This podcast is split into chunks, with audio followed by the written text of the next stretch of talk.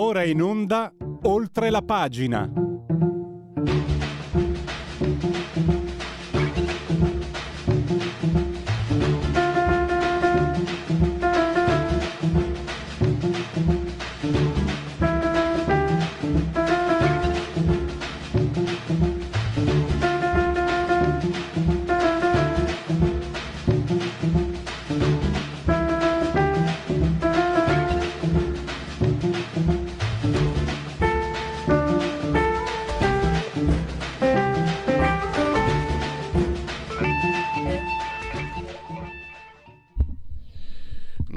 Sono gli applausi oggi per motivi tecnici, però applausi alla sigla del, di oltre la pagina.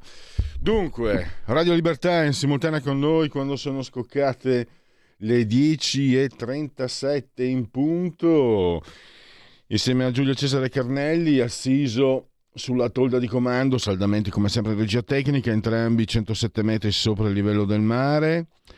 24 gradi centigradi sopra lo zero è la temperatura interna, mentre esternamente, eh, esternamente vi dico subito cosa. Intanto vi ricordo che oggi è il decimo quinto giorno di Fiorile, mese del calendario repubblicano eh, per tutti, è un mercoledì, miarqui 4 di maggio, anno domini 2022 o 2022 che dir si voglia.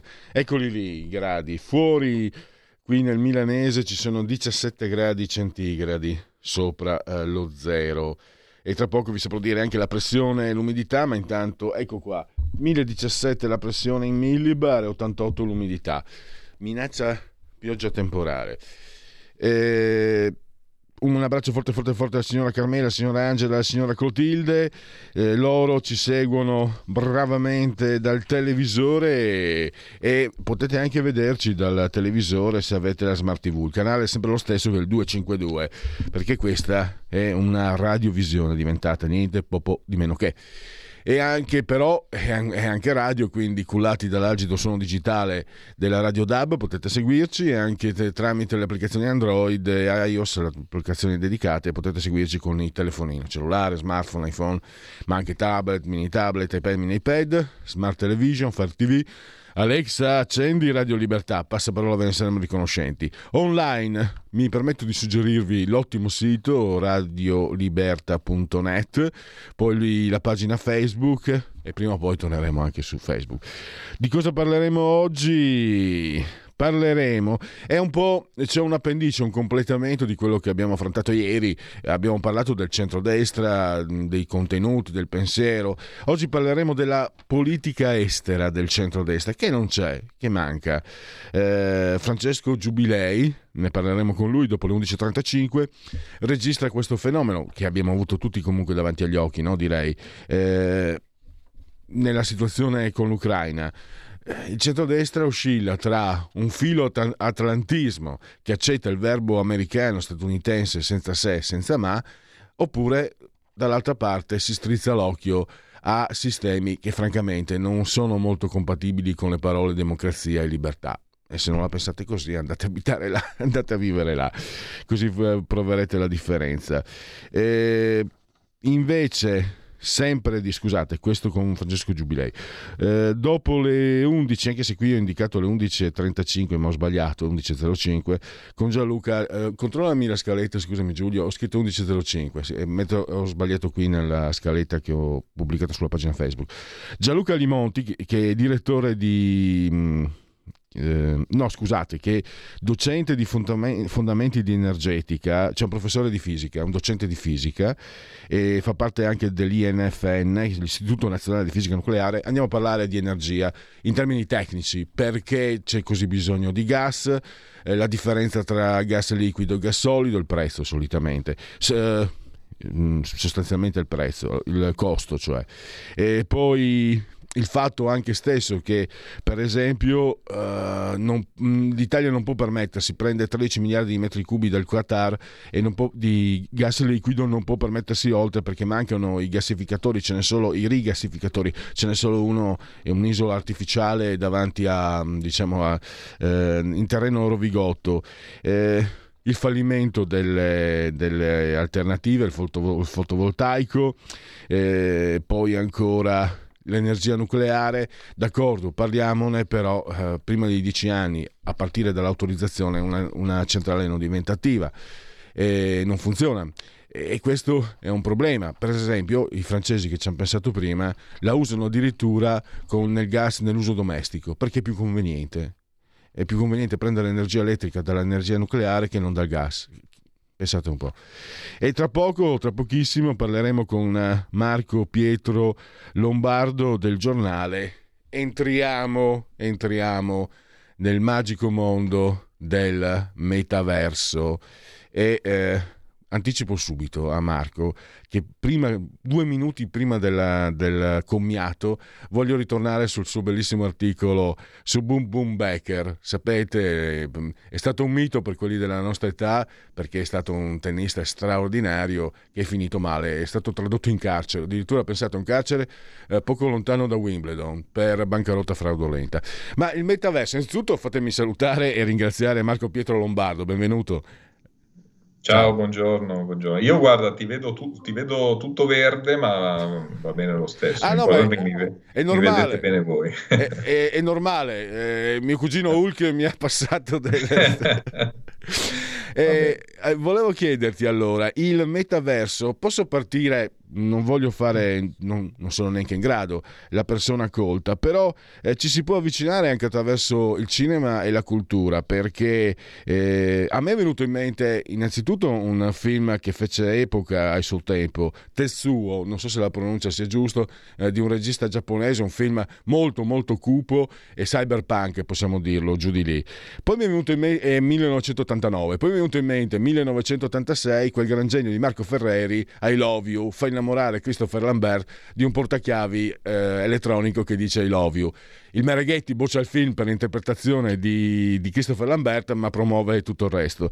E, e poi c'è anche un celebre eh, romanzo che io eh, conoscevo poco. Ehm, sul, sempre sul cyberpunk e, e c'è anche eh, un film che ebbe la sua fama nel 90, Total Recall, Ecco, questo mi sembra che sono dei riferimenti che ci permettono di entrare dal punto di vista eh, mentale nel, nel, metaverso, che però tu hai parlato con un'azienda veronese e è roba seria, cioè eh, l'azienda veronese, lo anticipo riprendendo il tuo articolo, eh, collabora con un'azienda globale indiana e ti hanno detto che negli ultimi sei mesi sul metaverso stanno puntando tutte le carte che hanno.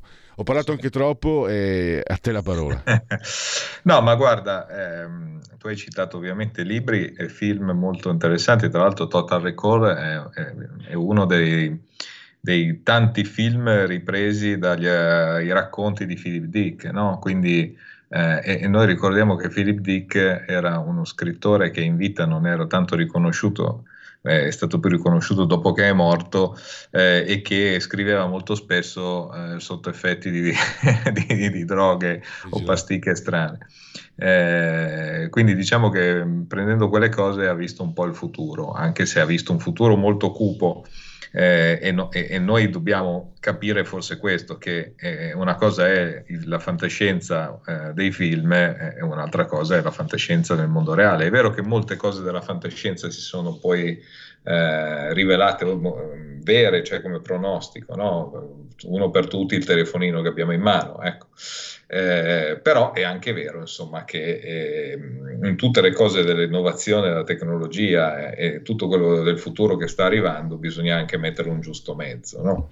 Eh, quindi la prima cosa che, che, che bisogna dire è non per, no, non per questo i, i, robot del futuro saranno come noi, cioè non è detto che siano antropomorfi, magari saranno proprio delle macchine, ma eh, questo appunto non, non, non, lo, sap- non, lo, sappiamo, insomma non lo possiamo dare per certo, così come non possiamo dare per certo che il metaverso sia una cosa indispensabile per tutti. ehm, come dicevano i latini, medio stat virtus, e io credo che questo sia un, buona, un buon punto di partenza no, nella vita, così come nelle cose anche del, dell'innovazione della tecnologia.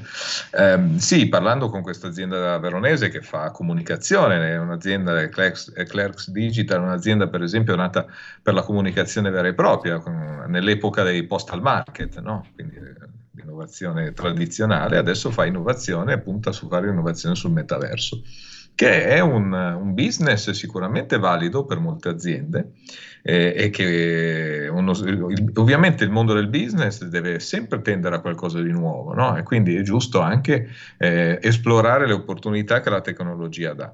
Dopodiché che il, che il, metaverso deve essere per forza un must per tutti, io su questo ho un po' di difficoltà a crederlo. Cioè, mh, mm, faccio un esempio molto banale, ma il fatto che io possa andare alle Maldive attraverso il metaverso Face, mm, francamente preferisco andarci in aereo per, per vederle davvero. Ecco, ehm, però non c'è dubbio insomma, che, che, che, lo sviluppo che si sta facendo con gli avatar, con il fatto per esempio di poter acquistare dei capi, una volta fatto il proprio avatar, di poter acquistare dei capi online con la sicurezza di non sbagliare le misure, potrebbe essere un qualcosa che i consumatori eh, accettano e, e volentieri. No?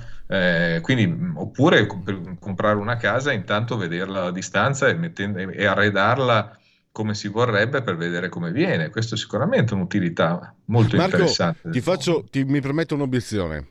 Hai detto sì. una cosa sacrosanta, condivisibile, preferisco andarci di persona fisicamente, ma non pensi che con il metaverso potrei visitare tanti tanti tanti luoghi che, non, che, in dieci vite non riuscirei a vedere. Non, non provi, non sei affascinato da una... Da una...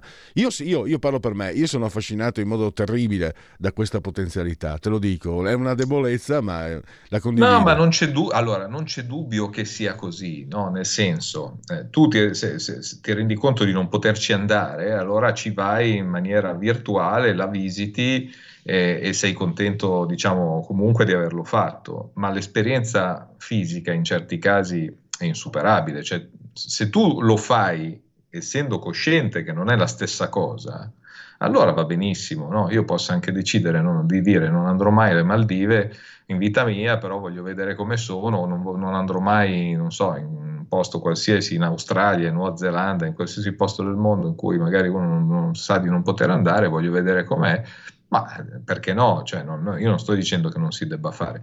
Eh, è, è, diverso vivere un posto, le persone, la civiltà, la, la, la, eh, la diversità anche di, di, di, no? delle cose che trovi di persona, è tutta un'altra cosa. No? Per cui io non, non, è che dico che non si può viaggiare col metaverso, ma non è la stessa cosa, che è, è quello il punto di...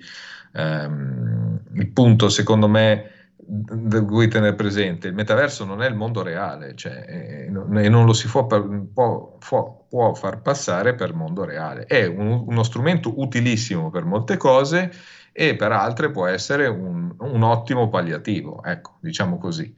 Eh, dopo, io ho sempre un po' paura di questi grandi entusiasmi eh, quando arrivano cose nuove. No? C'è stato il periodo delle start-up in cui tutti ah, apriamo la start-up perché facciamo tutti un sacco di soldi. Non è così, poi alla fine di su 100 start-up una ha fatto i soldi e le altre 99 li hanno persi. Eh, perché c'è, c'è sempre questo, questa tendenza ad, ad abbracciare mi le hai... nuove idee come una moda. Dopodiché, se tu mi dici le aziende si devono eh, eh, come dire, attrezzare per il metaverso, certo che sì, ma lo devono utilizzare nel modo giusto mi hai riportato con i piedi per terra perché stavo pensando, io stavo sognando e poi mi è venuto in mente, poi alla fine quello che governa tutto è sempre l'economia, saranno coloro che hanno i soldi e il potere per, che si permetteranno questi lussi, io no comunque. No, no, beh, certo, ma l'economia, come tu sai, eh, il denaro, l'economia è quello che gira il mondo, no? in tutte le cose. No? Però... Il metaverso si fa perché è utile a qualcuno. Dopodiché io vedo che ad esempio lo stesso Zuckerberg, su quel che ci punta in maniera tanto da aver chiamato Facebook Meta, eh, mm. perché punta sul metaverso, comincia a dire che prima che diventi profittevole ci vorranno almeno 7-8 anni. Ieri... Nel, nel, in economia è un lungo, un lungo lasso di tempo. Ieri leggevo che, eh, se non ricordo male, Bezos ha detto che porterà il profumo delle fragole di un determinato posto qui in Italia, sono fragole che sono molto per la quale non ricordo più il nome, le porterà nel metaverso. E stavo pensando, per, per il metaverso mancano sostanzialmente eh, due sensi, no? Però udito, vista sono coinvolti, il tatto magari usiamo del, dei guanti speciali, mancano eh, gusto e olfatto. Io ho letto che eh, negli Stati Uniti hanno portato a termine, non è più un esperimento, hanno studiato le reazioni eh, di determinate parti del cervello mentre, mentre diciamo, la persona che si sottoponeva a questo esperimento ascoltava dei brani di lettura, dei, dei, degli articoli, eccetera. E quindi hanno capito i meccanismi per stimolare maggiormente l'attenzione. E sto pensando, senza essere uno scrittore di fantascienza, si potrebbe arrivare anche a stimolare il cervello eh, ricordando determinati odori, ricordando determinati sapori e quindi immergendoci completamente in questo metaverso. Sto pensando alla eh, tecnologia 5G che io ancora vedo come se fosse un, ancora un, un, un, un fenomeno proiettato là, però è, una cosa che, che, è reale, che sta arrivando. Ma io sono convinto che non so in quanto tempo ci si arriverà. Ehm, resto sempre un po', non so, dubbioso, forse magari mi sbaglio io, che sia poi un'esperienza eh, no, uguale a quella reale, insomma, no? cioè, devi, tutto secondo me va messo nel, proprio, nel, nel, giusto, nel giusto, ambito, no? per cui anche a me piacerebbe, che ne so, sentire il profumo di un campo di lavanda, che a me piace il profumo ah, del campo di lavanda, eh, della, no, della, Provenza francese, avere la disposizione di andarci, magari, e magari lo sentirò, però non è la stessa cosa, secondo me cioè, è meglio sempre andare sul, sul posto. No, ma, questo, questo comunque è, è, uno ma... sviluppo possibile, tutto è possibile in tecnologia, lo abbiamo capito, no? lo abbiamo visto negli ultimi anni, quindi sicuramente ci arriveremo, poi magari eh, quando non ci sarò più io si potranno fare tante, tante cose, ma eh, mi permetto di dire una cosa che lo dico in maniera garbata, ma insomma passare una serata con la propria moglie, la propria compagna o la propria fidanzata, o, per quanto mi riguarda, è sempre meglio che farlo attraverso il Però ho letto, ho letto di, una, di, una, di, un programma che, eh, che, è stato sviluppato ma è stato stoppato, che ehm, la faccio breve eh, introducendo sì. tutti gli elementi che ti riguardano, la voce, pensiero, sì. eccetera, eccetera, può creare un avatar che è, il tuo, che è il tuo, la tua immagine. E io penso eh, passare... Allora, io preferisco anch'io con la mia compagna, a dire la verità, perché mi dà sempre torto e questo mi fa una compagnia meravigliosa. Però passare del, un po' di tempo ste- a parlare con me stesso mi affascina moltissimo. Anche ah, se è sai, sbagliato, eh, è, sì, sbagliato eh, è sbagliato, poi so. c'è anche uno sviluppo ulteriore, cioè il fatto che quando tu non ci sarai più, però il tuo avatar continuerà a esistere, eh. per esempio, no? che potrebbe essere un, un, altro sviluppo di cui si parla sempre molto nei film di fantascienza. Eh, ma chissà, sai, il futuro, noi facciamo delle previsioni. Io, giustamente, proprio ieri nel, nel programma che, che, che, facciamo su YouTube, che si chiama The Digital Club, con altri tre colleghi, Luca Viscardi, Massimo Morandi e Mark Perna, abbiamo avuto ospite eh, Fabrizio Marazzi che è un, un uh, importante eh, manager di, di, GFK, cioè quell'azienda che aiuta le aziende a fare previsioni, insomma, no? che fanno i cosiddetti insight di mercato e, e, e, aiutano le aziende a programmare il futuro. Ecco, e gli ho chiesto proprio quanto sia diventato difficile pensare al futuro dopo quello che è successo negli ultimi due anni e, e, lui mi ha confermato che è diventato molto complicato riuscire a fare un lavoro. Loro fanno, ovviamente, loro fanno un lavoro sui dati, quindi hanno numeri certi, però insomma, immaginare quello che potrà succedere nei prossimi anni diventa sempre più complicato. Quindi io non, non, non ho, uh, non ti posso dire eh, che ho certezze granitiche su quello che succederà certo. nel futuro. Posso immaginarlo un po' trattando innovazione e tecnologia, ma eh, non è semplice, sono sicuro che lo sviluppo della tecnologia sarà sempre più veloce. Il problema è come la veicoli questa tecnologia, no? tecnologia tutto quello che si fa dal punto di vista umano ehm, Ti... dovrebbe essere veicolato per il benessere sociale. Insomma. Ecco, volevo chiederti il rischio. Eh, non si parla, magari non si analizza, no? non tutti hanno questa capacità mh, tua di, di analizzare, eh, bilanciare i pro e i contro. Perché mi sembra, da una parte ci sono quelli come me, magari, che si fanno prendere la mano dall'entusiasmo, coloro che suggeriscono prudenza non vengono ascoltati perché vengono scavalcati dagli oscurantisti. Ah, mamma mia, la fine del mondo, l'apocalisse, la bestia, eccetera. E quindi questo forse impedisce eh, che, che, chi ha una, un approccio come il tuo sia come, de- come, dovrebbe essere ascoltato, perché ci sono davvero eh, delle, del, dei punti, delle, dei coni d'ombra che io stesso non, non, riesco a immaginarmi che potrebbero essere rischiosi. Maneggiare con cura l'apprendista stregone, quello che volete, ma io lo vedo leggendo i tuoi articoli. Tanto tra me e te, il, il, tuo, il, tuo, blog, il tuo giornale online, dove eh, trovo, ho trovato anche questi articoli appunto sul metaverso, lo ricordo sì, anche agli ascoltatori. Sì, ti ringrazio tra me e tech.it dove cerco un po' insomma, di, di, aggiornare sull'innovazione e la tecnologia. Ma sai, il problema fondamentale non è che sono io, è che questa è un'era in cui la moderazione non va di moda, insomma, no? nel senso, eh, no, i famosi moderati eh, di cui parla spesso no? Silvio Berlusconi, eh, non va di moda, nel senso che eh, grazie anche alla tecnologia che ha i social network hanno sicuramente una funzione, anche in quel caso, hanno una funzione molto positiva, ma hanno anche una funzione purtroppo anche molto negativa, quello di aver liberato il cosiddetto bar sport e averlo fa- fatto arrivare a, a, livello globale. Ma finché si parla di calcio va tutto bene, quando si comincia a parlare di guerra o di, di politica o di cose sociali in maniera sguaiata, eh, in, dicendo che o è bianco o è nero, eh, la cosa diventa più complicata. Secondo me, ribadisco, io mi rifaccio sempre al fatto che nel mondo esiste anche il grigio e che quindi va un po' valutato quello che c'è di buono, quello che non c'è, quello che, che può esserci di buono. L'esempio classico che faccio anche quando eh, modestamente, lo dico non per vantarmi, ma lo dico con soddisfazione, ho la possibilità di insegnare a degli studenti un po' di comunicazione e tecnologia e l'esempio classico che faccio è che con l'energia nucleare si, for- si sono fatte le bombe ma si curano i tumori e quindi poi alla fine è sempre l'uomo che decide come, come veicolare il proprio, il proprio, progresso. Marco, siamo, siamo veramente al tema, manca un minuto, una riflessione, l'ho letto, simul stabunt, simul cadunt, parlo di Boris Becker e mi è venuto in mente anche il terzino fortissimo della mia Inter dei record, Breme, che era finito finito, finito anche lui, praticamente fa l'uomo delle pulizie. No? Tu pensa, un uomo che ha gli occhi del mondo addosso e batte, lui se non sbaglio era mancino e batte col destro, viceversa, il rigore che fa vincere i mondiali e poi crolla. E Becker capace di vincere tre, no? Wimbledon se non ricordo male. Eh, no, sì, sì, sì.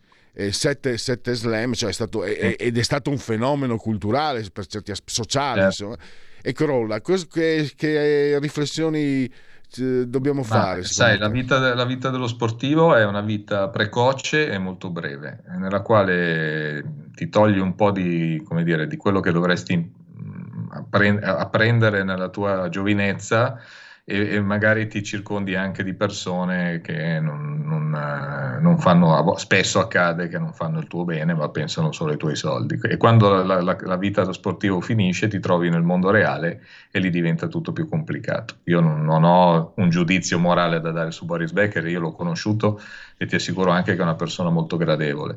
Eh, però è ovvio che quando capitano questi casi e capitano spesso nel mondo dello sport, capisci che ehm, la vita ha una sua progressione, diciamo così, no? si, si, si, impara, si, si, gestisce, si comincia a, a, conoscere le cose e poi arrivi alla maturità in cui sei un po' più esperto. Ecco, nel mondo sportivo diventa molto più complicato perché, tua, perché in realtà di vita ne vivi due se non tre eh, io spero, mi auguro insomma, che da questa esperienza ne esca, ne esca meglio perché certo. non, è, eh, non, è, vecchio, è più giovane di me. Io ricordo quindi... due cose sole in una sua intervista disse cosa ne pensi di Agassi? Lui disse ero in aereo con Lendl e Edberg, ho pensato che se cadeva l'aereo Agassi sarebbe diventato il numero uno, mi colpì molto. esatto.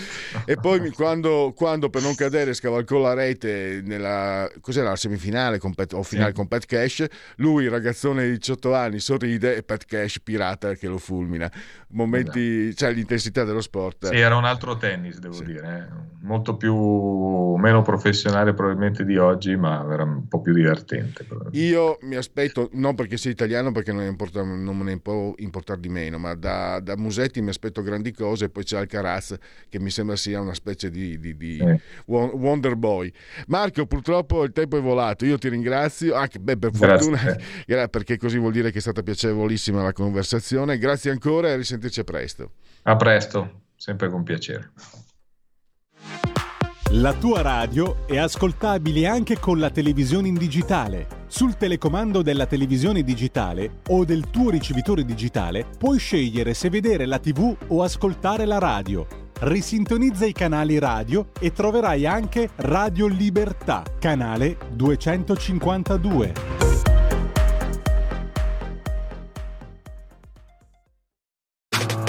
Stai ascoltando Radio Libertà. La tua voce libera, senza filtri né censura. La tua radio.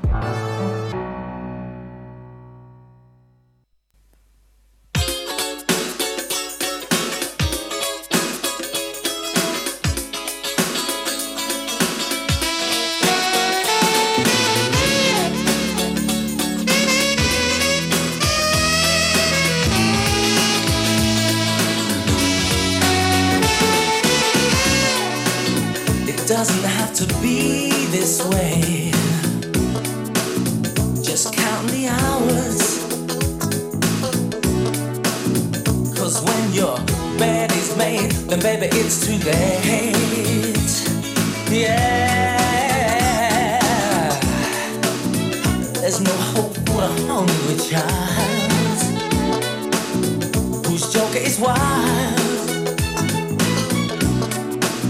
They take all hope away by the end of the day. Well, I just about had enough for the sunshine. Hey.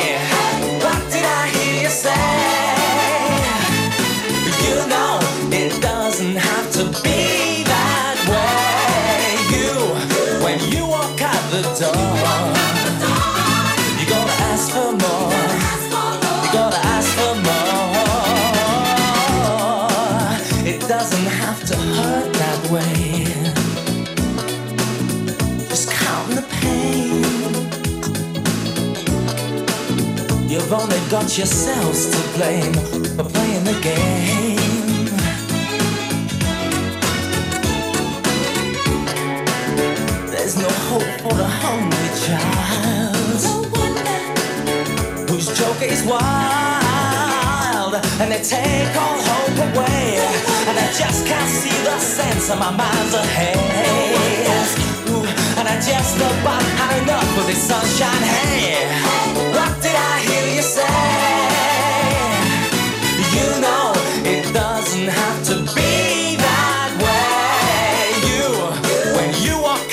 door, baby. You gotta ask for more. From society, take a tip from me now.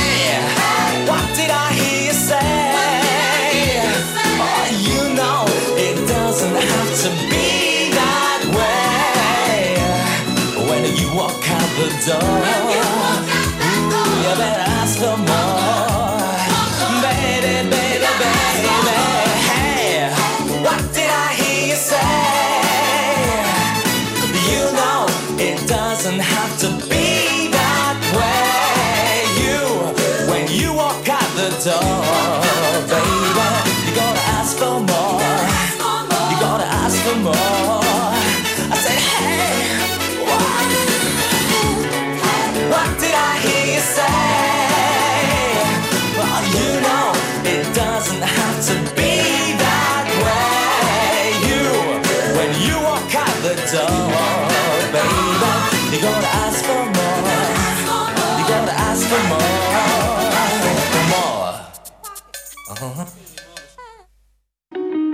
Segui la Lega è una trasmissione realizzata in convenzione con La Lega per Salvini Premier. Questo è uno spazio che dedichiamo tutti i giorni, legaonline.it molte cose si possono fare, è scritto legaonline.it, mi raccomando, potete iscrivervi alla Lega, è molto semplice, 10 euro che si possono versare anche tramite PayPal senza nemmeno vi sia la necessità, siete iscritti a PayPal. Poi codice fiscale, dati e quindi vi verrà recapitata la magione per via postale la tessera Lega Salvini Premier. Poi D43, il 2 per 1000, D di Domodossola 4 il voto in matematica, 3 il numero perfetto, D43 2 per 1000. Poi gli appuntamenti radio-televisivi degli esponenti del, della Lega, dunque oggi siamo al 4, fatemi aggiornare. Dunque, dunque, dunque, 19.58, 19.58, mi piace questa precisione davvero svizzera. Iso Radio, Luca Zaia, presidente della regione Veneto. Eh, domani mattina presto non è ora antelucana, ma 10.30. Eh, potete vedere e auscultare Sky TG24, l'europarlamentare Marco Zanni, la doppietta di Zaia sempre domani, domani sera però alle 21, TG2 Post, ovviamente Rai 2. Poi quella che è stata una voce storica di quella che si chiamava un tempo Radio Padania, Massimiliano Romeo, che adesso è presidente dei senatori leghisti Palazzo Madama, lo potete eh, vedere e ascoltare domani sera alle 20.30, stasera Italia, Rete 4. Le europarlamentari Isabella Tovaglieri, domenica 8 maggio, Rai 2, Punto Europa, ora Antelucana 9.40 e chiudiamo con la tripletta di Luca Zaia lunedì 9 alle 9.30, anche questa ora Antelucana, una trasmissione che mi risulta essere molto seguita, mattino 5, canale 5. E direi che per Segui la Lega è tutto. Segui la Lega è una trasmissione realizzata in convenzione con La Lega per Salvini Premier. E permettetemi di salutare e di ringraziare per la sua presenza, l'abbiamo in collegamento Skype, il professor Gianluca Limonti, docente di fondamenti eh, di energetica e, e anche eh, componente dell'Istituto per l'Energia Nucleare. Benvenuto professore, grazie per essere qui con noi. Grazie mille, buongiorno e un saluto a tutti gli ascoltatori. Grazie. Professore, allora parliamo di questo gas eh, in termini mh, mm, perché ce n'è bisogno, perché conviene il gas, eh, quello diciamo che viene trasportato con i gasdotti rispetto a quello liquido, eh, perché parlare di energia nucleare può essere meritorio, perché in Francia addirittura lei spiegava in un'intervista che ho letto qualche giorno fa, spiegava come diventasse conveniente anche nell'uso domestico l'energia nucleare in Francia, ma prima di avviare una, una centrale ci vogliono dieci anni, quindi sì, parliamone, ma non risolviamo i problemi hic et nunc la, l'emergenza, il governo deve risolvere l'autosufficienza della Russia dal, dal, punto di vista del gas in 18 mesi. E partiamo, professore, ecco, lei ha indicato il carbone che potrebbe darci, mi sembra, 13, forse 10, 10 miliardi di metri cubi, quindi mh, pot- potrebbe darci una mano.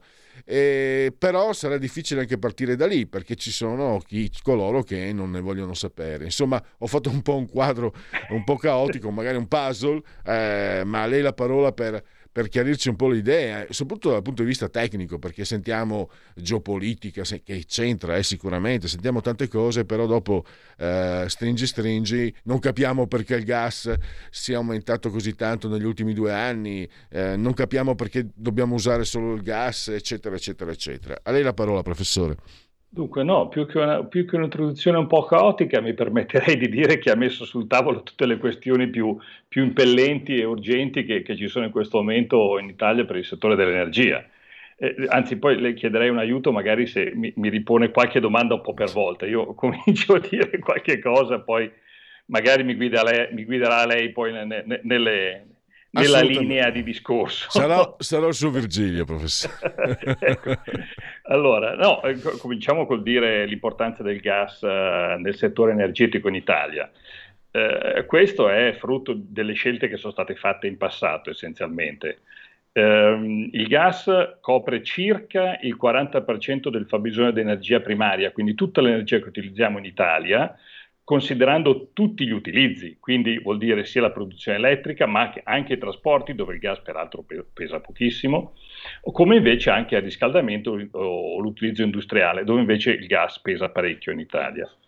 In particolare, visto che lei accennava giustamente all'aumento del prezzo della bolletta elettrica, l'elettricità in Italia viene prodotta circa per il 40% da gas e quindi da qua già capiamo perché a un aumento del gas corrisponde un aumento del, del costo del kilowattora che, che, ci viene consegnato a casa. Perché insomma, se il gas pesasse, so, faccio per dire, il 5-10% della produzione di elettricità in Italia, allora avrebbe un'incidenza decisamente minore anche nell'aumento del, del costo del kilowattora.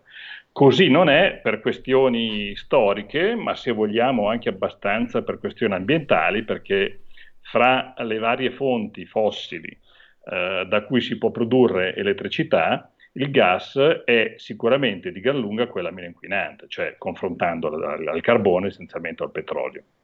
Il petrolio in Italia è praticamente utilizzato solo nel, nel, nel settore dei trasporti mentre il carbone produce una percentuale molto bassa di, di, di, elettricità, credo che siamo attorno al 10%, non di più, numeri, numeri di questo tipo. Mentre per completare il quadro della produzione eh, di elettricità in Italia, circa il 40% dell'elettricità in Italia viene prodotta da fonti rinnovabili, una percentuale estremamente elevata, e ho detto circa perché questa anche dipende eh, sensibilmente dalla produzione idroelettrica, che è di gran lunga la principale rinnovabile in Italia, ma la quale a sua volta dipende dalla piovosità anno per anno, per cui c'è un anno che piove, che piove poco, eh, la, la, la, produzione idroelettrica sarà, sarà minore. Quindi questa è un po' la situazione eh, la situazione della produzione energetica, utilizzo energetico in Italia. Ecco, eh, un, una cosa, mi, prego, mi, permetta solo di dire una cosa perché sennò posso subito essere visto come brutto e cattivo e attaccato spietatamente da tutta una, una fetta di, di, di, di ascoltatori. Eh, quando lei ha detto che io proporrei subito come soluzione il carbone, che ormai sappiamo benissimo che, anzi ho appena visto che adesso girava un'immagine sul sottofondo dove si vede la CO2 che esce dalla, da una ciminiera. Eh, potrebbe sembrare come una, quasi un'eresia, eh, oserei dire in questi tempi, parlare di, di, carbone, che fra le varie fonti, in particolare fra le fonti fossili, è quella che a parità di energia elettrica prodotta emette più CO2 in ambiente. Allora, eh, vorrei chiarire un attimo questo punto. Eh, al problema della diminuzione della, di, diminuzione o affrancamento della dipendenza del gas russo, eh, bisogna ragionare in termini o a lungo periodo, medio o a breve periodo. Quando si parla di soluzioni tipo nuovi gasdotti oppure nuovi rigassificatori, sicuramente non sono a brevissimo periodo, diciamo possono essere a breve, breve a medio periodo, diciamo così.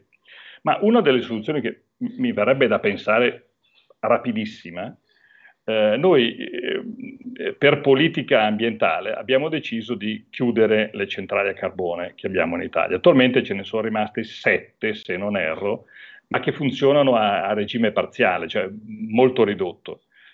Se banalmente per un periodo limitato di tempo, attenzione, non sto dicendo torniamo tu cura al carbone, punto e basta. Ecco, vedo esattamente questa immagine a cui mi riferivo prima. Se eh, per un periodo limitato di tempo, adesso che siamo in questa emergenza, eh, permettessimo a queste centrali a carbone di ritornare a funzionare a pieno regime, facevo due conti l'altro giorno, potremmo risparmiare qualcosa e quindi risparmiare evitare di utilizzare del gas per produrre energia elettrica che sarebbe prodotta da carbone, potremmo risparmiare all'incirca, boh, secondo le valutazioni, del 6, 8, forse addirittura anche 10 miliardi di metri cubi di gas, dei 30 che importiamo annualmente dalla Russia. Quindi già questa è una percentuale non, non piccola, vuol dire, potrebbe dare già un certo contributo. Oltretutto avrebbe anche il vantaggio che essendo l'energia elettrica prodotta a carbone molto più economica stanti i, i costi attuali della, del gas sul mercato, molto più economica dell'energia elettrica prodotta da gas, avremo anche un immediato ritorno nella bolletta elettrica. Ecco, questo volevo dire. Quindi il carbone sì, ma non diciamo come soluzione to cure. No, Sarebbe no. sicuramente la soluzione più rapida da fare in questo momento. Eh sì, mh, lei ha ragione professore, ma per, per sintesi, no? ho dovuto, è chiaro che lei non vuole il carbone a tutti i costi, eh, no. ma, ma eh, nell'articolo si capiva benissimo, io nella sintesi, che lei parla dell'urgenza, no? Cioè, abbiamo bisogno, ho detto Iket nunc, quindi lei faceva riferimento ed è stato giusto sottolinearlo. Ho scoperto anche, io non, non ne sapevo nulla, lì il progetto East Med, beh, che io signorante lo so da solo.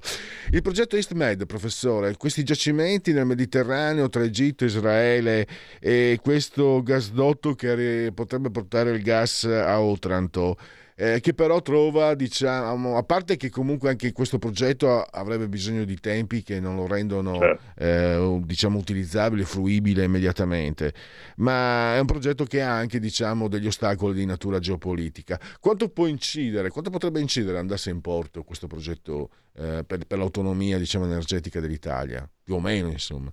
Beh, eh, avrebbe, avrebbe, un'importanza notevole perché è stimato che questo gasdotto potrebbe importare in Italia dai 10 ai 20 miliardi di metri cubi. Quindi, eh, sempre tornando come confronto ai 30 miliardi che importiamo annualmente dalla Russia, beh, questo potrebbe tranquillamente coprire la metà, per dire, indicativamente. Eh. eh un dato che non, non, non, ho fatto presente prima è il il fabbisogno complessivo di gas dell'Italia, perché abbiamo parlato dei 30 miliardi importati dalla Russia, eh, ma complessivamente l'Italia utilizza qualcosa come 75 miliardi circa di metri cubi all'anno. Eh? Quindi quando parliamo di gas eh, consideriamo un po' anche la, la, il fabbisogno complessivo, non solo quello importato dalla Russia che peraltro, apro e chiudo subito una parentesi, eh, non è vero che è diminuito, come si sente dire, l'importazione dalla Russia, eh, che ci hanno chiuso il gas, come si sente dire da alcune fonti, anzi, vedevo gli ultimi, gli ultimi grafici di importazione, gli ultimi flussi eh, dalla Russia, sembra che addirittura ultimamente siano saliti, perché c'è una prospettiva di diminuzione di costo, allora il mercato agisce anche in base alle prospettive di costo eh, nel, nel, nel, breve futuro, nell'immediato futuro. Quindi il flusso di gas dalla Russia in questo momento non è diminuito, anzi ci sono indicazioni che stia tornando a salire. Comunque, per, risp- per rispondere alla sua domanda, sì. potenzialmente questo uh, metanodotto ListMed potrebbe portare dei 10 a 20 miliardi di metri cubi in, in Italia, che poi eventualmente vengano tutti utilizzati dall'Italia è un altro discorso, perché può essere che ci siano anche altri paesi europei che magari partecipere, parteciperebbero alla realizzazione di questo metanodotto ad utilizzarlo. Ecco, esatto, qui vede, vedo giusto anche qui sotto questo lucido dell'EastMed che viene giusto dalla parte orientale, sud-orientale della, del Mediterraneo, affiorerebbe diciamo in Grecia per poi arrivare a Otranto come accennava prima lei. Ehm, a beneficio di chi ci guarda ehm, anche sul canale 252 della FAR TV, stiamo mandando in loop delle immagini che ho preparato per questa intervista, diciamo, eh, vanno un po' per, scorrono un po' per conto loro le immagini, ma che sono inerenti eh, all'argomento. E c'è anche la questione, proprio qui c'è Greta Thunberg, la questione ideologica. Allora, sul CO2 lei in questa intervista ricorda che comunque le emissioni eh, dall'Europa rappresentano l'8% e che comunque, ritornando alle centrali a carbone, eh, la, la, Cina sta eh, aprendo centrali a carbone eh, più di quante ce ne siano in, nel, in tutta Europa eh, messe insieme. E questo è anche un altro aspetto. E sul nucleare eh, l'Italia comunque importa energia nucleare dalla Fra- non so se dalla Francia complessivamente, pari a sette centrali. E, sì. Ecco, non voglio entrare in discorsi eh, ideologici, ma lei che è uno scienziato, come io immagino che lei eh, ha studiato, eh, sa le cose, le conosce, ci, la, ci lavora eh, con, con, il pensiero, con se stesso.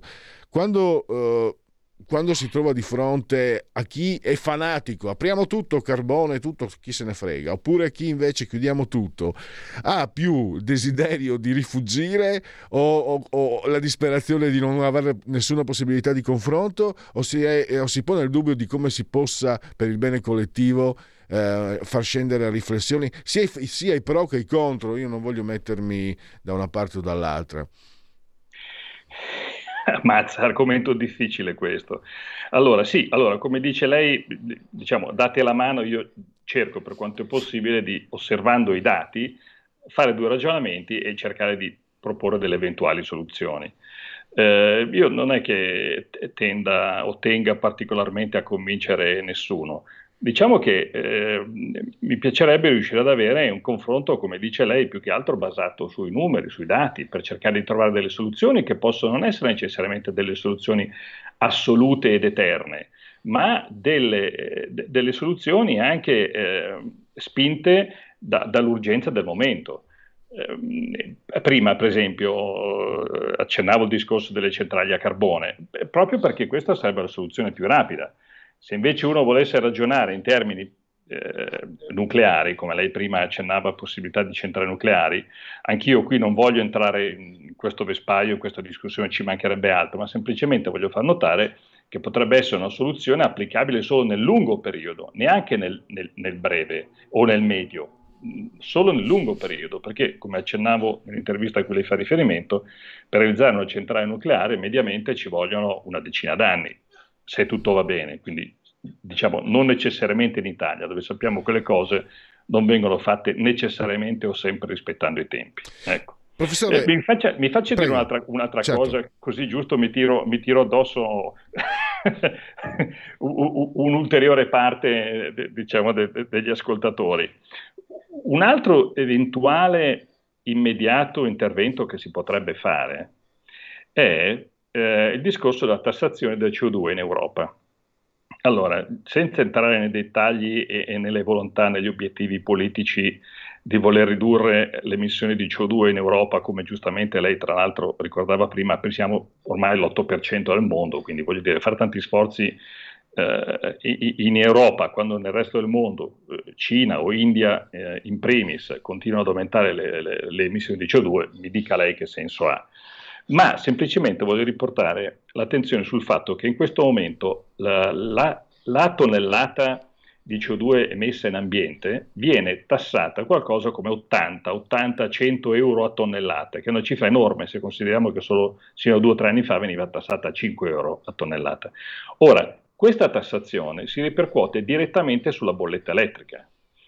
Voto per pieno facendo due conti a, a, molto approssimativi, eh, il kilowattora prodotto da gas, se la CO2 emessa da gas viene tassata a 100 euro a tonnellata, questo ha un'incidenza sulla nostra bolletta che è circa di 50 euro a megawattora, che, che non è per niente poco, visto che più o meno in questo momento il prezzo Uh, del megawattora sul mercato nazionale dell'elettricità è sui 200-250, quindi capisce che è una percentuale importante. Allora, una cosa che si potrebbe fare, non per affrancarci dal gas, ma per ridurre il peso de, de, del costo del, del kilowattora in, in, Italia, così come in Europa, potrebbe essere decidere che momentaneamente viene sospesa questa tassazione delle emissioni di CO2. Questo già avrebbe un, un, un impatto a, a diminuire in maniera significativa sulla bolletta dell'elettricità. Ripeto, non sul gas, perché sono cose da questo punto di vista separate, ma sul costo dell'elettricità sì.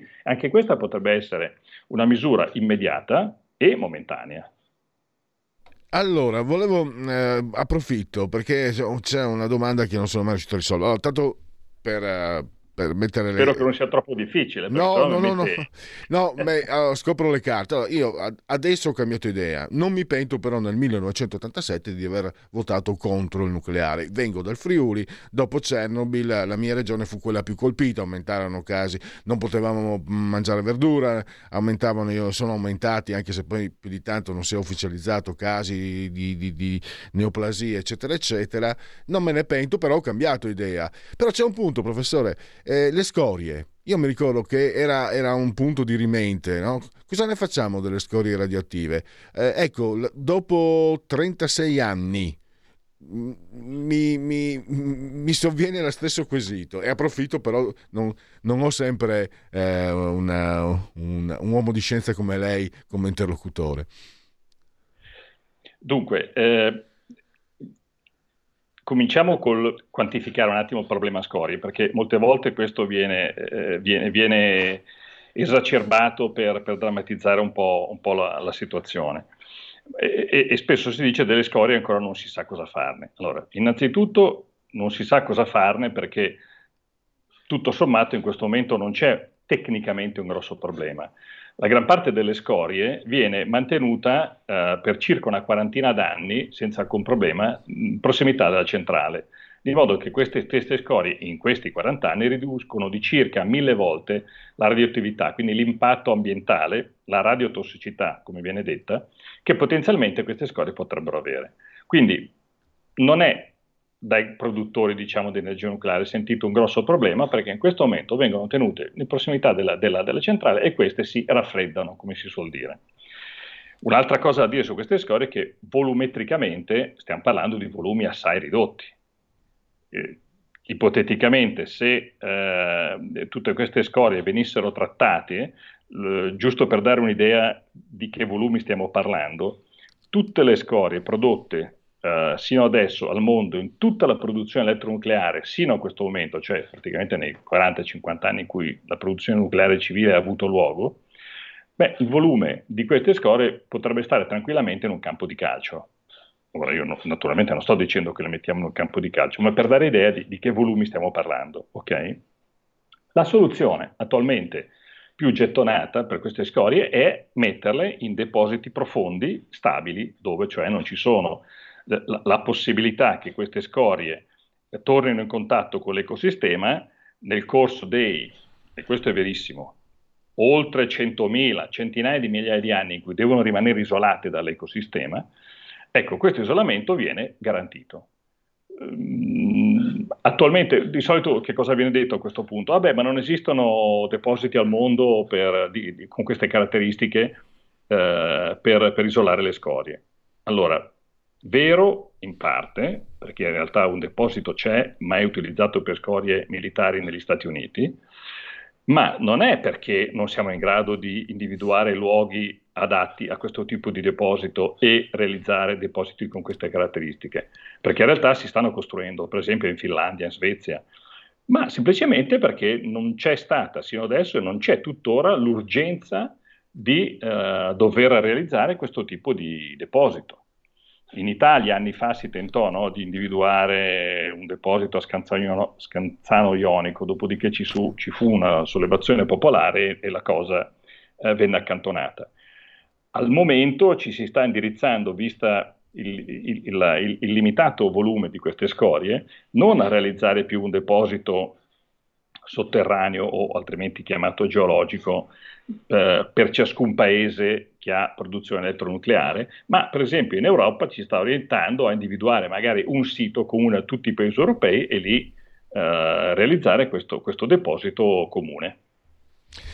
Eh, purtroppo siamo arrivati. Abbiamo un minuto, professore. Il fotovoltaico, eh, se ce la facciamo in 60 secondi a spiegare perché non è riuscito. Insomma, l'Italia ne produceva parecchio quando costava molto e non lo comprava nessuno. Adesso che costa poco lo comprano tutti, l'Italia ha diminuito. È, è, una, è un riassunto mio. Adesso lei la parola, prego. No, no, ha fatto un riassunto perfetto per, per i 60 secondi che abbiamo. Purtroppo le cose stanno esattamente così. Quando dieci anni fa Uh, la tecnologia fotovoltaica era diciamo in evoluzione. L'elettricità prodotta da fotovoltaico costava ancora circa 10 volte uh, la stessa elettricità prodotta da fonti convenzionali, in Italia si è deciso di incentivare in maniera estremamente generosa questa fonte, questa fonte tecnologica, tant'è che appunto in Italia dieci anni fa abbiamo avuto il record delle estensioni mondiali, eh, qualcosa come 10 gigawatt di fotovoltaico in un anno solo. Quando in Cina che era il paese dove proveniva fondamentalmente tutta la tecnologia che noi installavamo, si installavano 300 megawatt perché riconoscevano che non, era, non avevano convenienza economica. Adesso che invece c'è stato un crollo eh, del costo di questo foto, fotovoltaico, praticamente in Italia abbiamo esaurito le incentivazioni, che ricordo sono circa 7 miliardi di euro per 20 anni, eh, quindi un, una cifra significativa, ci stiamo parlando di 140 miliardi di euro. Mentre in Cina, adesso che la tecnologia è competitiva, solo un paio d'anni fa, ma annualmente diciamo, installano sui 40 gigawatt. Quindi di gran lunga adesso installiamo 400 megawatt, quindi 100 volte più di quello che installiamo noi ogni anno. E oltretutto, nonostante tutta questa, questa incentivazione, non siamo stati in grado in Italia di creare e fondare una filiera per la realizzazione del fotovoltaico. Cioè, quindi oserei dire proprio una di, di quelle eh, politiche energetiche è un esempio da non seguire. Scusatemi se mi esprimo così, ma decisamente no. non è stata tra le più positive. Diciamo che Sono stato nei 60 secondi. Senz'altro, beh, eh, non mi aspetto che, che, precisione da un professore come lei. Io la ringrazio davvero. Ricordo ancora Gianluca Limonti, che è docente di fondamenti di energetica, fa parte dell'INFN, l'Istituto eh, di Fisica Nucleare. Prima ho detto energia nucleare, chiedo scusa, mi sono sbagliato. Professore, eh, n- non è finita qui. Io mi auguro di averla nuovamente presto nostro ospite per approfondire queste tematiche da un punto di vista che è quello della scienza scienza che è quello più oggettivo di tutti. Grazie ancora. Grazie a lei e grazie anche agli ascoltatori che hanno avuto la pazienza di stare a sentirci. grazie ancora. Arrivederci, buona giornata. Grazie.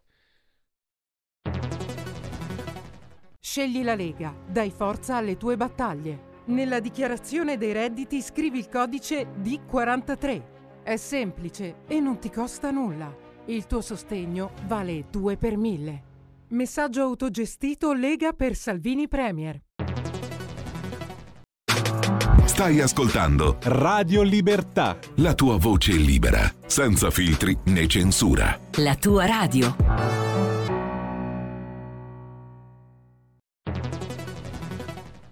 La radio è sempre di più ovunque.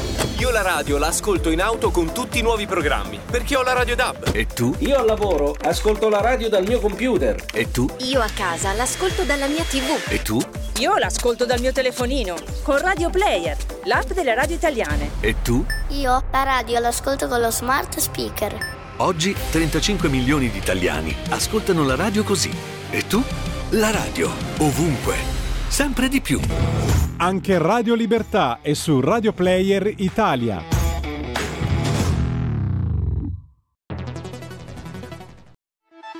Stai ascoltando Radio Libertà, la tua voce libera, senza filtri né censure, la tua radio.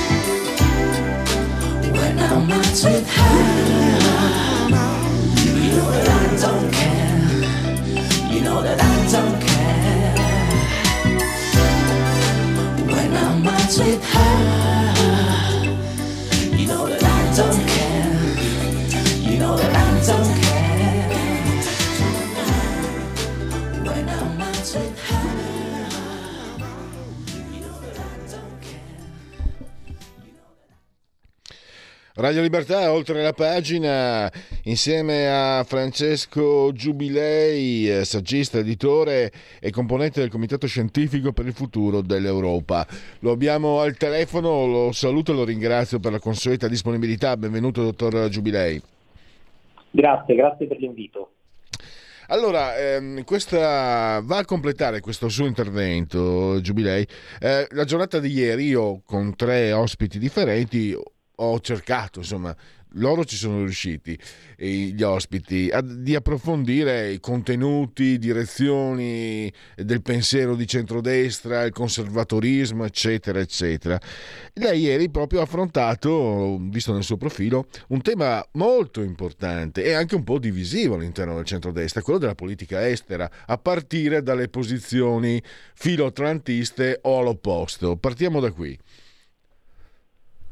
Sì, è chiaro che in questa fase quando parliamo di centrodestra parliamo di una coalizione che eh, ai noi è abbastanza divisa sotto vari punti di vista e lo stiamo vedendo anche in quello che è un po' il, il, dibattito mediatico. Parto sempre dalla premessa che a mio modo di vedere, pur essendoci delle fisiologiche sfumature eh, di pensiero e differenze all'interno dei tre principali partiti che compongono la coalizione, l'obiettivo finale deve essere sempre quello di capire chi è l'avversario, ovvero gli avversari non devono essere interni alla coalizione e né talvolta interni ai partiti, ma dovrebbero essere eh, altri. E quindi è importante che da qua al 2023 ma anche poi sui singoli territori si cerchi sempre di trovare un, un'unità perché altrimenti eh, il rischio di un effetto boomerang, eh, cioè di farsi nel male da soli, anche in territori comuni, questo poi l'abbiamo visto in, tanti, in tante occasioni, in, in territori comuni in cui il centrodestra si andasse unito vincerebbe senza problemi, poi magari ci sono delle divisioni che eh, affavoriscono la sinistra che paradossalmente da un punto di vista numerico è minoritaria e poi eh, riesce a vincere proprio a causa della nostra disunione. Quindi io sono sempre per un approccio di carattere fusionista, in particolare per quelle che saranno le politiche del prossimo anno, perché davvero sarebbe paradossale se il centrodestra che è in vantaggio in tutti i sondaggi si, si facesse del male da solo e non riuscisse a, a, governare nemmeno la prossima volta. Detto ciò, una delle materie di divisione è senza dubbio la, la politica estera, in cui anche in particolare eh, per l'evoluzione delle ultime, delle ultime, settimane, con quello che è, che è la guerra in Russia, sono emerse delle divergenze, sono emerse delle posizioni tra loro contrastanti. Da questo punto di vista mh, io credo che ci siano due estremi che non vanno bene nessuno dei due. Eh, direi che bisogna trovare una posizione mediana. Un estremo è quello di un atlantismo di carattere, se vogliamo, dogmatico, per cui ogni cosa che arriva da oltreoceano viene presa un po' per oro colato, quando poi in un momento come quello attuale, in cui c'è un'amministrazione come quella Biden, che ha tanti punti che eh, ci di differenziano da una visione più identitaria, conservatrice della società e quindi noi non è che dobbiamo come, come italiani accettare tutto criticamente. Dall'altro lato invece c'è una certa pulsione e un, una certa infatuazione, se vogliamo, per dei regimi che sono dei regimi autoritari, che sono dei regimi eh, illiberali e anche questa credo che non possa rappresentare la strada per una corretta politica estera eh, italiana, penso a certe infatuazioni nei confronti della Cina o di altre nazioni che è chiaro che non sono, non sono positive. Invece noi come italiani dovremmo essere in grado di avere quella che è anche una collocazione storica, geografica del nostro paese, essere in grado di, di avere un'autonomia diplomatica, un'autonomia strategica per perseguire quelli che sono gli interessi nazionali italiani. Mi, mi, accodo con... non è necessaria ma non, non riesco a trattenermi. Eh, io ero uno di quelli, eh, dottor Giubilei, che con, diceva, beh, comunque Putin non sbaglia quando critica il, diciamo, l'economia, il sistema, eh, chiamiamolo liberale, perché ha lasciato, ha abbandonato molti, molti, molti cittadini. No? E poi, insomma, qui eravamo radio Padania, non è che la Lega ci sia estranea, noi stessi abbiamo visto come le, gli errori della, dell'economia, della società eh, liberale di un certo tipo abbia veramente fatto strame di noi cittadini. Però poi, quando vedo il, l'anima di Putin, eh, come si chiama, um, Cyril, o adesso non mi ricordo la pronuncia, togliere i dieci comandamenti ai soldati russi invitandoli a ogni nefandezza, dico, aspetta un attimo, e io vengo dal Veneto, Friuli, abbiamo questo modo di parlare, aspetta un attimo, quasi quasi preferisco, quasi quasi mi tengo, mi tengo il pensiero LGBT, mi tengo la, la cancel culture, la walk,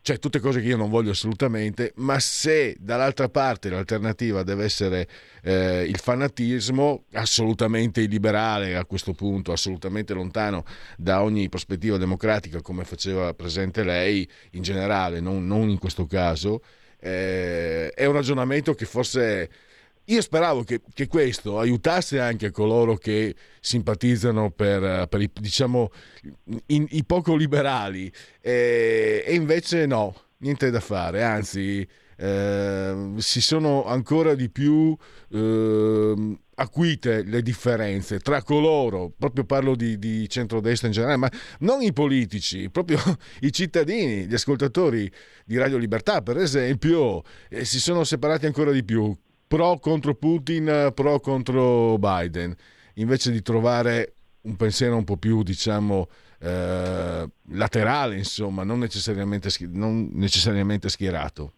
Mi sembra così, questo che ho avvertito io. È chiaro, sì, qua c'è poi un problema enorme del, del, del, dibattito mediatico e pubblico, ne abbiamo parlato anche in altre occasioni, che anche a causa dei social network questo è un problema drammatico che abbiamo visto già con il Covid e vediamo adesso con, con la guerra in Ucraina, cioè della polarizzazione cioè il fatto che non si riescano a fare analisi, non si riescano a approfondire i temi perché immediatamente si tentano di affibbiare delle etichette, si polarizza il dibattito, tu sei pro Putin, tu sei contro Putin, tu sei pro America, tu sei contro America ed è chiaro che nel momento in cui tu vuoi fare un dibattito che è legato non ad analizzare i fatti ma al mettere dei cappelli, le etichette ai commentatori piuttosto che alle persone, eh, viene meno poi eh, un approfondimento che invece è fisiologico. Il tema secondo me è che nessuno di questi due modelli che giustamente giustamente lei elencava devono essere dei modelli a cui noi dobbiamo guardare, mi spiego meglio, è ovvio che il modello, il, modello russo non può essere un modello che noi possiamo eh, ambire di avere in, in, Italia piuttosto che in Europa, è ovvio che, che è un modello illiberale e non, e non, può essere, non deve essere diciamo, il, nostro, eh, il nostro obiettivo e non può essere per l'appunto un modello a cui guardare. Di contro noi non possiamo però mh, essere rassegnati al fatto che l'Occidente, la, la civiltà occidentale, l'Europa e anche l'Italia debbano per forza andare nella direzione di quella società eh, totalmente liberal, perché qua non è che parliamo di, di cioè noi, noi, non parliamo più ormai di democrazie liberali sotto vari punti di vista, ma parliamo di democrazie liberal, cioè, ov- ovvero il fatto di questa, questa tendenza per cui ehm, dobbiamo portare per forza avanti una, una visione su, su, sui temi etici, sui temi religiosi, sul, sul fatto eh, addirittura della libertà di parola, della libertà di espressione che viene messa in discussione dal momento in cui subentra quello che è politicamente corretto, dal momento in cui subentra quella che è la cancer calcio. Il tema è avere ben chiaro quello che è il nostro campo di gioco, che è ovviamente l'Occidente, che è ovviamente un campo di gioco europeo, però essere in grado di costruire un, un modello di, eh, di società europea che non sia quel modello che si vuole talvolta eh, imporre una, una, certa visione anche, anche, a livello europeo, cioè deve essere un'Europa che sia un'Europa che mantenga quella che è la propria identità, che, eh, che mantenga quelle che sono le proprie, le proprie tradizioni altrimenti poi il rischio è di, eh, di costruire un, un, un Occidente che, che, sia un Occidente debole e proprio il fatto che vi sia un Occidente debole poi eh, eh va, va, a favore di quelli che sono altre civiltà o altri, o altri modelli. E il tema cioè, che, che si parla che si parla anche poco, mh, in modo credo anche erroneo. Tanti commentatori mh, attualizzano quelli che sono gli schemi della guerra fredda, cioè si dicono stiamo vivendo una nuova guerra fredda, ma io credo che questa sia un'analisi sbagliata. Noi, noi non stiamo vivendo una nuova guerra fredda per il fatto che c'è un attore fondamentale che non c'era nella guerra fredda e penso alla Cina. Cioè, il fatto che adesso noi non abbiamo più un modello diciamo, bipolare Occidente versus Russia, noi adesso abbiamo un modello che è, se vogliamo, tripolare. E, e, quindi c'è l'Occidente, c'è la Russia e c'è la Cina. E il fatto che la Russia e la Cina si stiano alleando, si siano alleati, eh, questo rappresenta un pericolo enorme per, per l'Occidente, quindi o l'Occidente e, e, l'Europa sono in grado di essere forti, di eh, riscoprire quella che è la propria identità, altrimenti se noi andiamo nella direzione che, che stiamo andando da una serie di anni di cancellare la nostra identità e perdere quelli che sono i nostri valori, eh, rischiamo poi di, di andare in incontro a quel tramonto dell'Occidente, per citare Spengler, che, che, che purtroppo sotto vari punti di, di, di vista stiamo assistendo. E c'è un altro punto mm, dove vediamo eh, difficoltà di sintesi. Eh, abbiamo visto mm, la politica estera eh, del centro-destra sull'Europa, no? Nei popolari, non nei popolari, con Orban, non con Orban. La Le Pen, brava la Le Pen, no, non mi interessa la Le Pen. E questo da cosa, da cosa nasce e come si può risolvere? Perché anch'io penso come lei che è necessario anche per l'identità stessa del centrodestra trovare una, una, sintesi, un'omogeneità nei confronti della politica estera, altrimenti i primi a essere spiazzati siamo noi elettori, insomma. Eh, sì, è chiaro che c'è adesso una divisione anche di carattere politico a livello europeo, cioè per il fatto che tendenzialmente ci sono eh, due gruppi eh, all'Europarlamento che rappresentano eh, quei valori cari al mondo della destra, identitario, conservatore, che sono da un lato Identity and Democracy, dall'altro lato eh, l'ECR. E poi sì, ci sono anche delle componenti ma davvero rimaste minoritarie all'interno del, del, del PPE che, che, rappresentano determinati valori, però stiamo parlando di componenti ormai eh, minoritarie. Ed è chiaro che il fatto che vi siano due grandi, due grandi gruppi eh, genera anche un, una diversità di, di posizioni che talvolta ci portano anche a, nei casi di, eh, di, di, elezioni a livello europeo in altre nazioni ad, a vedere dei posizionamenti diversi, quindi nel caso del, del, del ballottaggio con, con, la Le Pen c'è stato in Francia Identity and Democracy che ha avuto un posizionamento apertamente a favore della Le Pen, mentre parte del gruppo dell'ECR è stato, se vogliamo, più, più cauto, pur ovviamente non appoggiando, non appoggiando, Macron. Vedo difficile la possibilità che a breve si possa eh, creare un, una grande alleanza per, per, vari motivi, invece non è da escludere che possano esserci delle, delle sorprese o che possa cambiare lo scenario nel 2024 dopo le elezioni europee. È chiaro che la priorità deve essere, in particolare nelle elezioni europee del 2024, cioè fare in modo che vi sia una maggioranza eh, di, di questi gruppi europei perché nonostante il risultato molto importante del 2019, per esempio della Lega, ma anche della stessa Le Pen in Francia, le europee, nonostante ciò, come ben sappiamo, non c'è una maggioranza al Parlamento europeo composta da Identity Democracy, e, dal, dall'ECR e dal PPE e quindi è chiaro che finché sarà, finché le istituzioni europee saranno governate da questa alleanza, che, da questa grande alleanza che, che, che però ha come diciamo, basi il PPE e, il, e i socialdemocratici, eh, sarà poi difficile anche eh, riuscire a incidere in modo forte sul, eh, su quello che è, che è, il tema dell'Europa. Peraltro oggi pomeriggio eh, io dovevo essere in presenza ma interverrò in collegamento il gruppo mh, Identity and Democracy ehm, con un intervento introduttivo del, del capogruppo Marco Zanni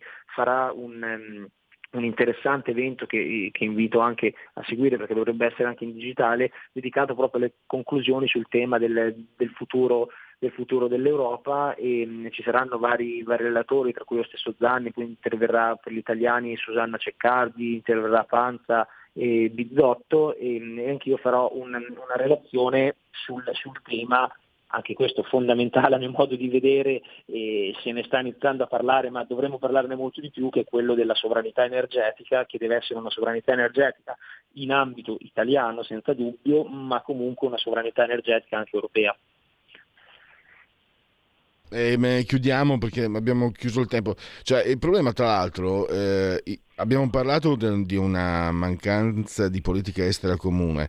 E che è un problema comune perché mi sembra che l'Italia e l'Unione Europea, anche in questo, purtroppo lei, lei che si, proprio fa parte del Comitato Scientifico per il futuro dell'Europa, è venuto meno, lo si è visto, si è visto insomma, la, la, crisi ucraina ha acuito quello che c'era già prima, l'assenza cioè, della, della politica estera, quando, eh, dottor Giubilei, noi sappiamo che la politica estera eh, condotta in un certo modo significa autonomia, diplomazia, strategia, insomma, significa è un biglietto da visita di un sistema. E se ne se, si è dimenticato cosa, cosa, è venuto meno secondo lei? Il primato della finanza, l'idea che tanto se eh, tra gli stati eh, avvengono scambi economico-finanziari, il resto viene meno perché questo, questi scambi risolvono tutto la prima diciamo una cosa che mi viene in mente così all'istante.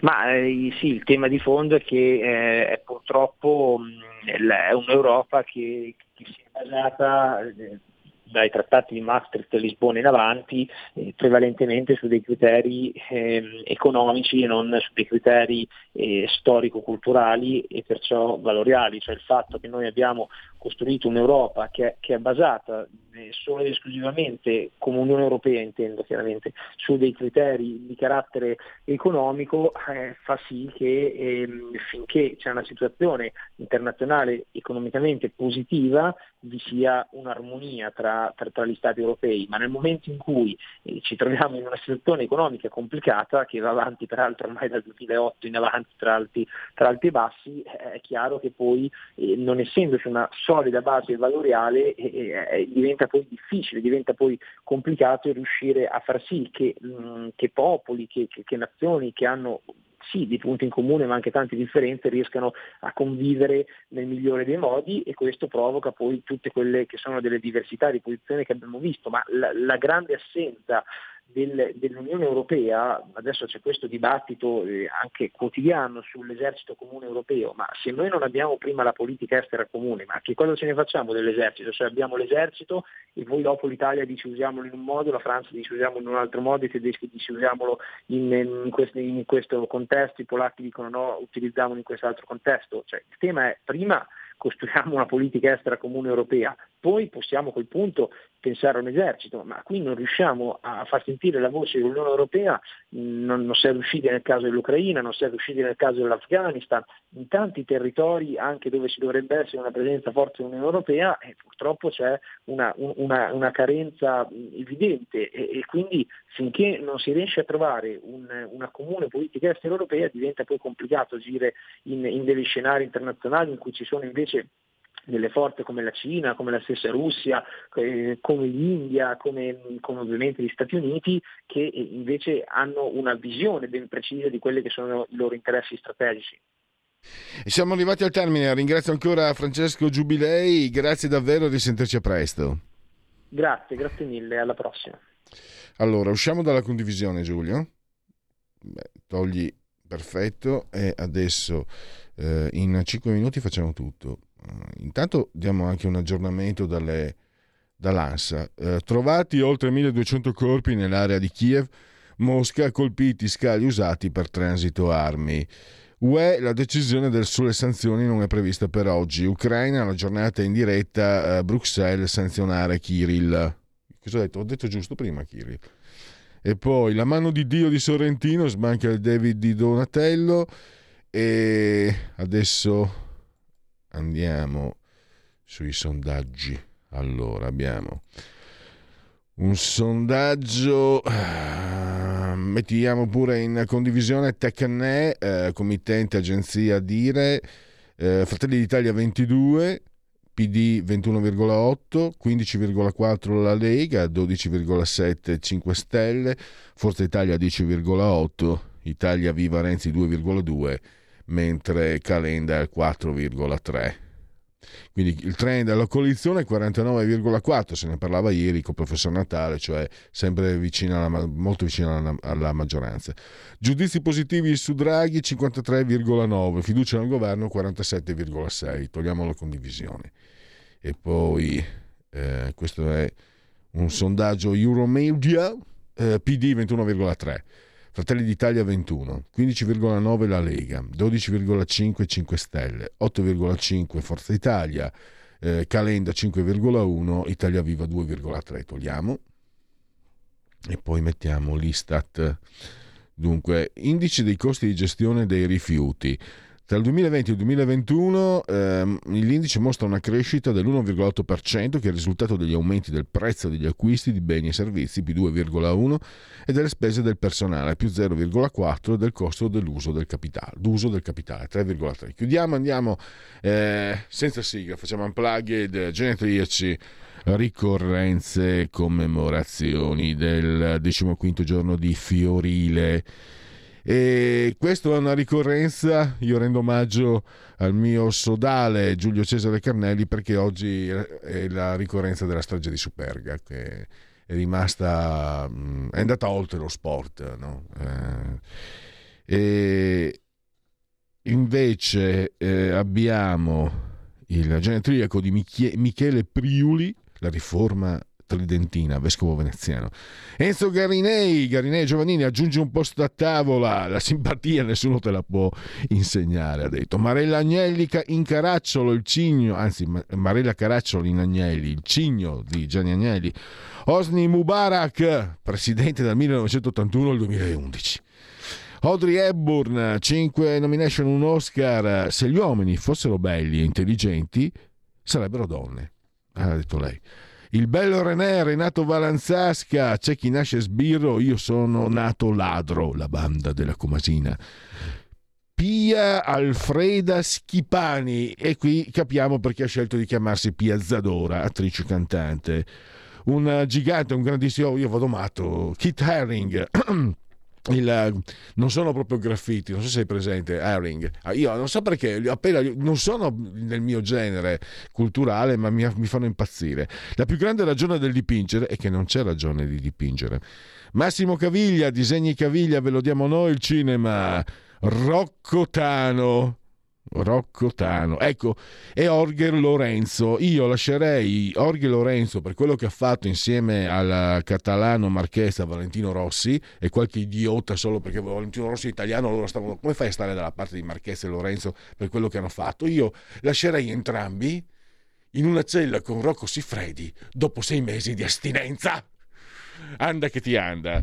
Rocco Siffredi, Rocco Tano io di patatine ne ho provate tante, ha detto lui, io, lo, io, no. E basta così, adesso arriva il momento di, di, di, di l'ho detto prima, eh, Carola Rossi, eh, quindi Talk. Ringrazio Giulio Cesare saldamente assiso sul telecomando regia tecnica e grazie a voi per aver scelto anche oggi Radio Libertà. Ciao! Avete ascoltato oltre la pagina.